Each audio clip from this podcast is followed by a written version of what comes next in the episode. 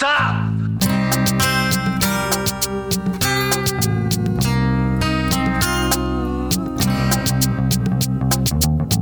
Sure you want the rest of it? Dirty Harry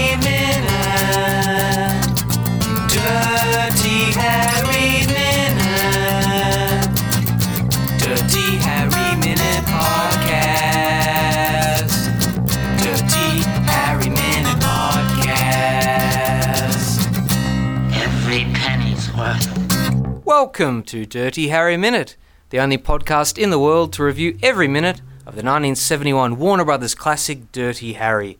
I'm one of your hosts, John, and I've got some apologies. Trent and Tim can't be here. Trent is going to his nephew's birthday party at, a Titanic themed restaurant.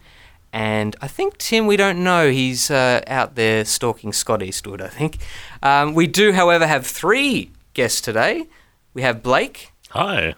That's the sound of his voice, and we have Redmond. Good afternoon. And we have our first international guest, Abel. Hi, how's it going? Very good. Did I pronounce your name correctly, Abel? Uh, more or less. That will do for me. Terrific. And Redmond, we had your sister Evelyn in. in Yes, I previous heard about this. She, um, I- I'm looking forward to hearing what she has to say. Did you come away with a good impression? Look, um, my old uh, catechism goes that no news is often good news. So I think I think you can, you know, bank that one for yourself, Jonathan. She didn't warn you away from doing the podcast. Certainly not. So I stand by my little my little prayer. Terrific. Well, today we are reviewing minute 24. The minute begins with Chico turning up the police radio and ends with Chico saying, I know it was, I know it was, as he peers through the car windscreen.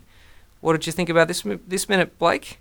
I thought it's actually a very tense minute. There's a lot of tension. It starts off too with the two red naked signs from the bar, and then the other one across the street.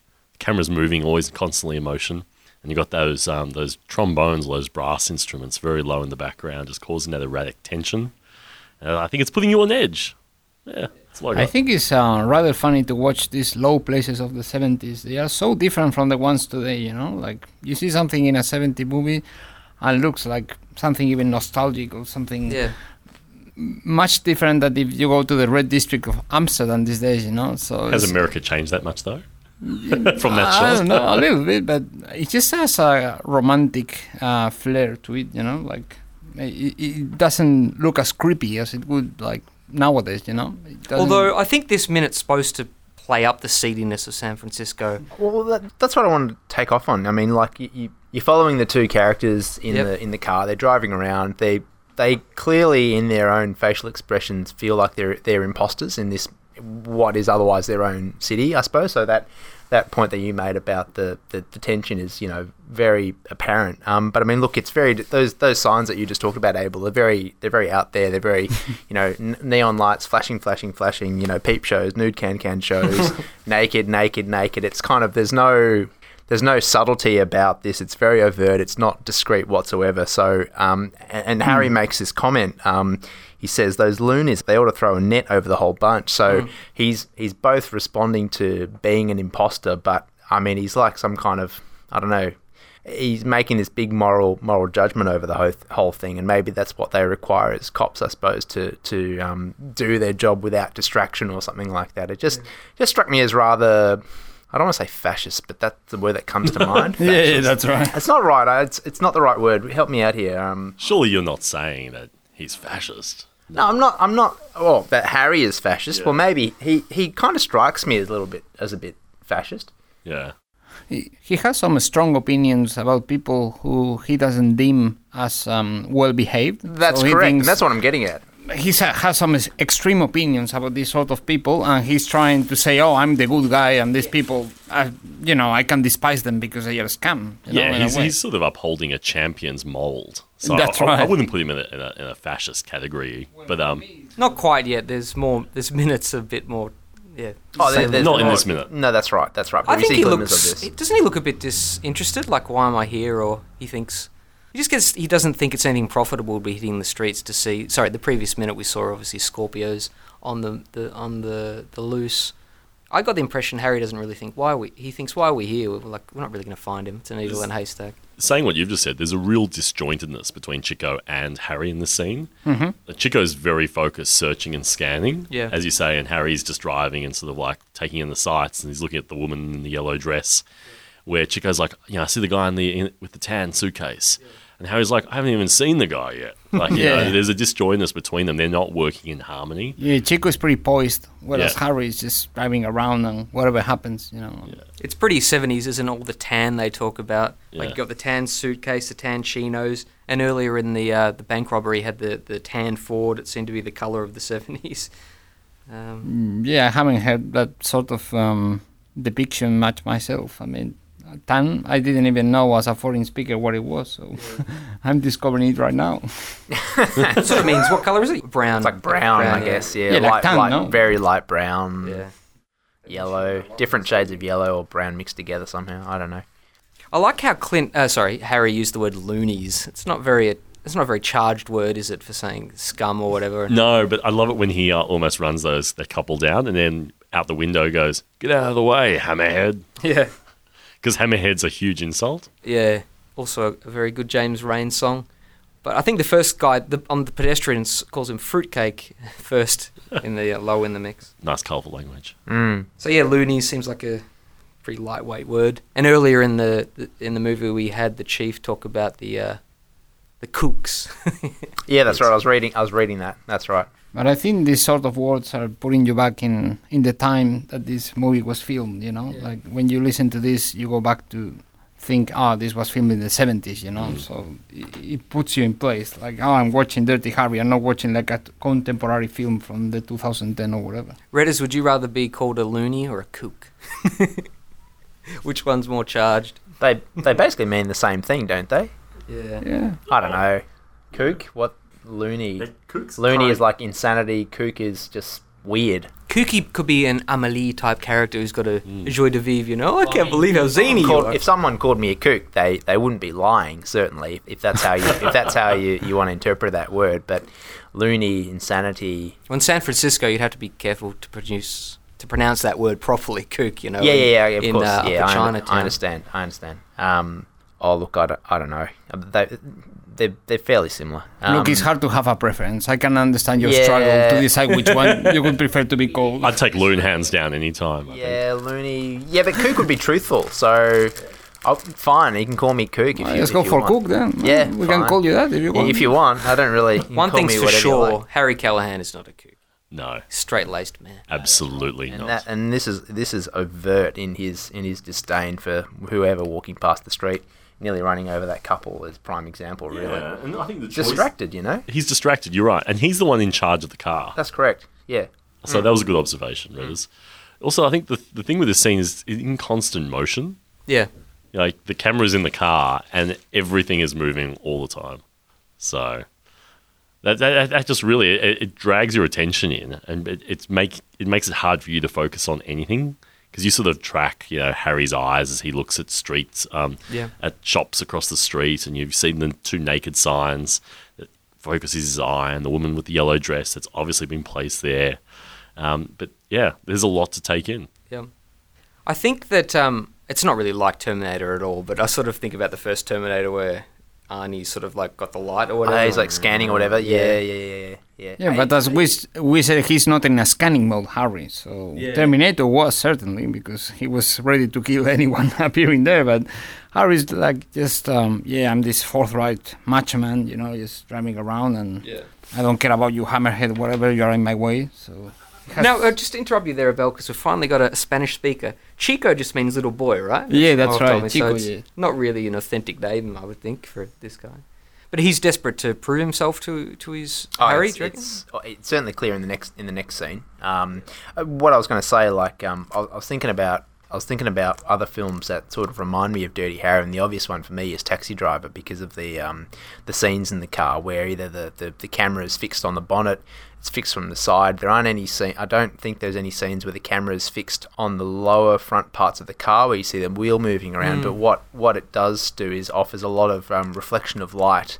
But I mean, there's a scene in Taxi Driver where um, Travis Bickle is quite overt in what he wants to do to everyone on the street who doesn't meet his um, moral standard. He wants to basically clean the streets out, flush them out. And to me, Harry is sort of he's got glimmers of that too. And I wonder if there's some kind of sim- similarities there. Maybe you may know that in the original draft of the movie, just a coincidence, Harry. Harry, oh no, the killer was called Travis, but anyway. Ah, yeah, that's all but do you think Harry wants to clean the filth and the scum? You know, going back to your fascist comments before, if he Oh, he would he throw that metaphorical loop? You know, He, I, I think if he had the chance, he'd do it. Because Yeah. it's it's an imped. These people in his eyes are an impediment to him doing his job. His life would be much easier. He wouldn't have to worry about it. But then I suppose, would he have a reason to exist? Perhaps. Yeah, the whole character wouldn't make sense if that mm. was the case. They That's wouldn't correct. exist. But at the same time, yeah, he, he just thinks they are all scam, and yeah, I, he just wants to get done with the job. You know, that's it. He he wants it done. He wants to clean the scam, and that's all he wants. Blake, you mentioned earlier before trombones lower in the mix. Yeah, or there's some a- sort of brass. Yeah, there's some brass in the background, and it's obviously not coming from the clubs.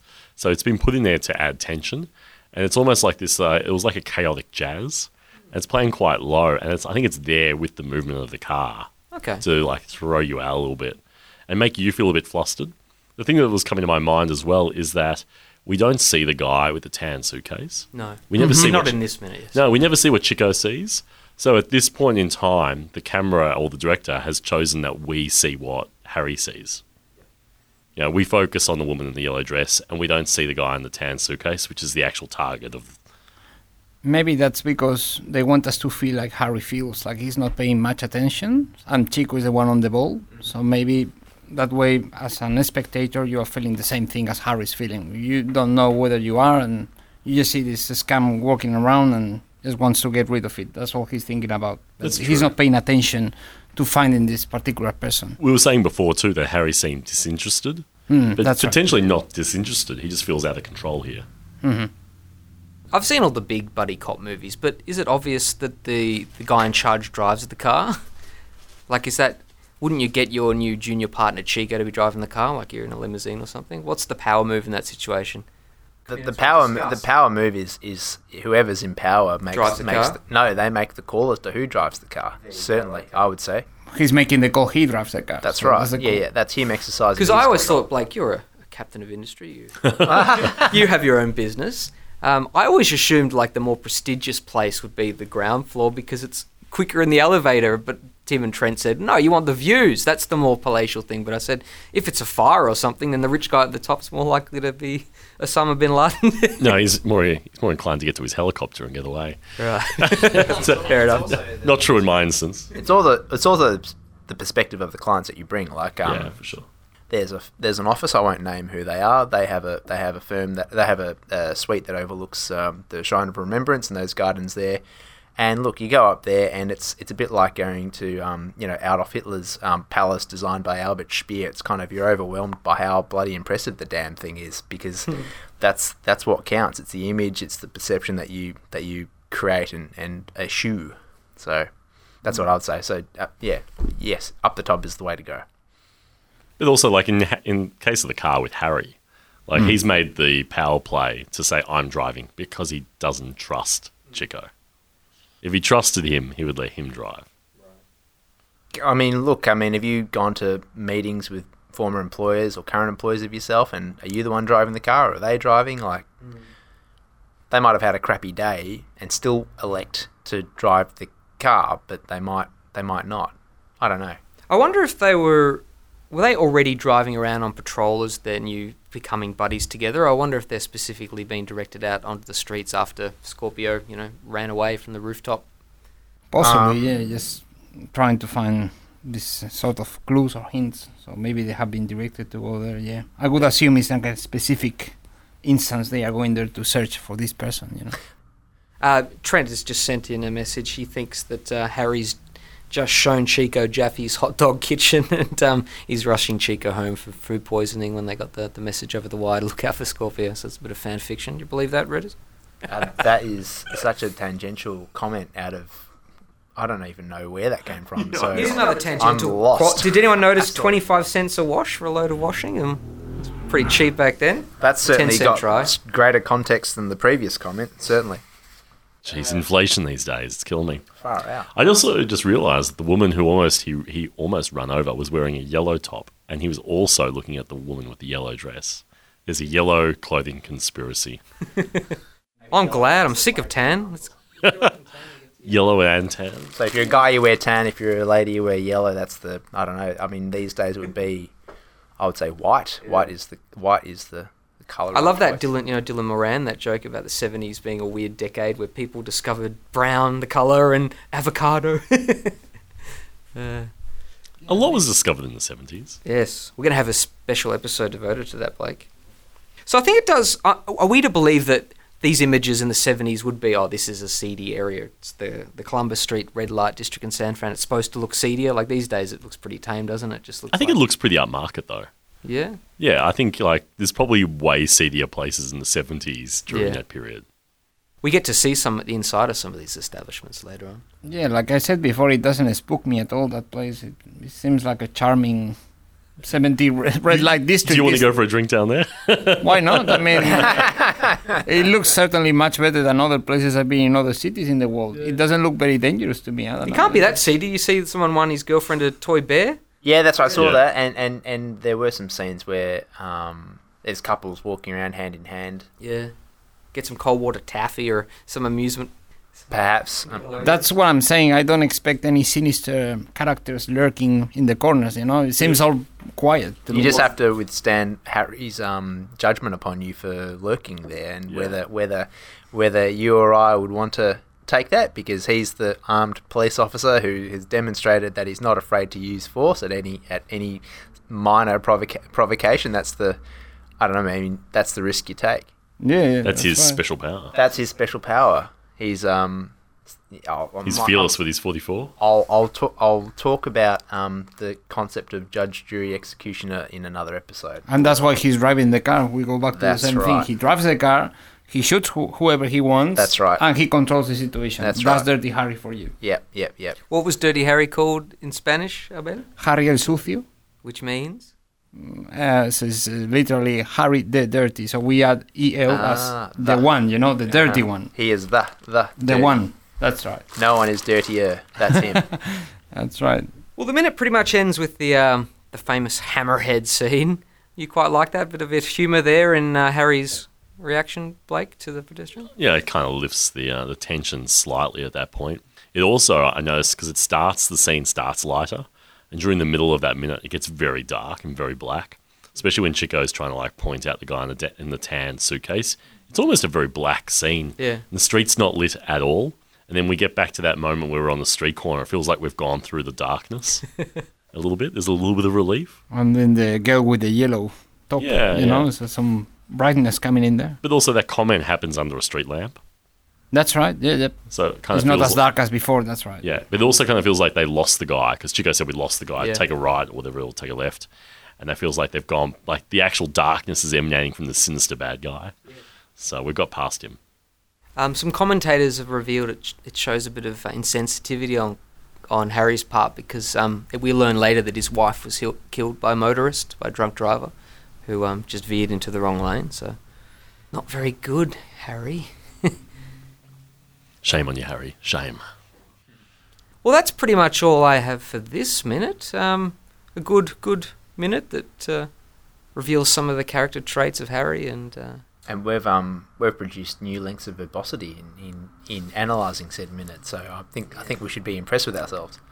And this is preparing for what's to come in the next one, which is pretty exciting, I have to say. Yeah, yeah. We were very worried that um, in the previous, the helicopter minute went for one minute that we wouldn't have enough to talk about. But our good guest Shane, you know, drew us over the line. Well, I think I'll call this minute to a close, everyone.